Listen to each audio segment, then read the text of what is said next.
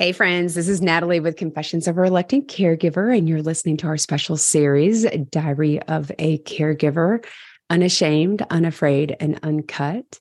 And as a reminder, in this series, I'm reading my entries from the caringbridge.com website. And I used this site to update our friends and family, uh, as well as post photos and videos.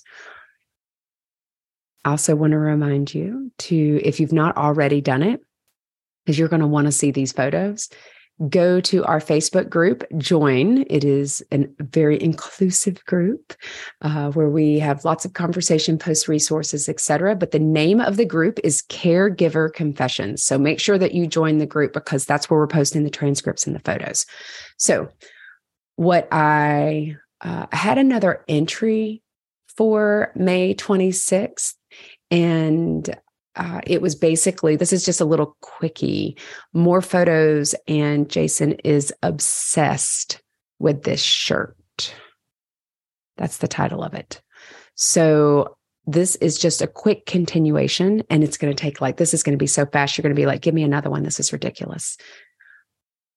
Okay. They only let me have five photos per post so here are some more our view from MSK, which is not too shabby as it overlooks the water.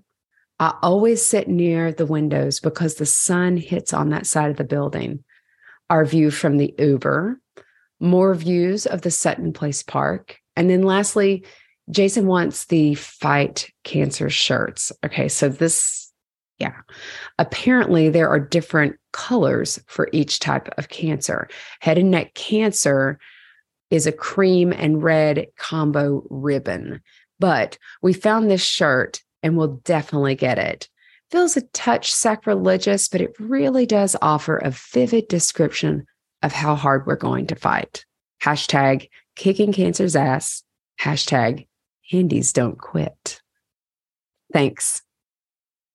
Okay, here's our, this is our uh, my journal entry for that day. It was really a, a, supplemental journey journal entry where I added more photos. But I will say this: Jason really got into the cancer charts, and that, that was a kind of unexpected thing for me. And I was like, "Whoa, what's going on here?" But you know what? If he wanted it, I wanted him to have it. So go to caregiver caregiver confessions and see the shirts because there are several shirts that he purchased, some of which I could have crawled underneath the medical table because, well, mm.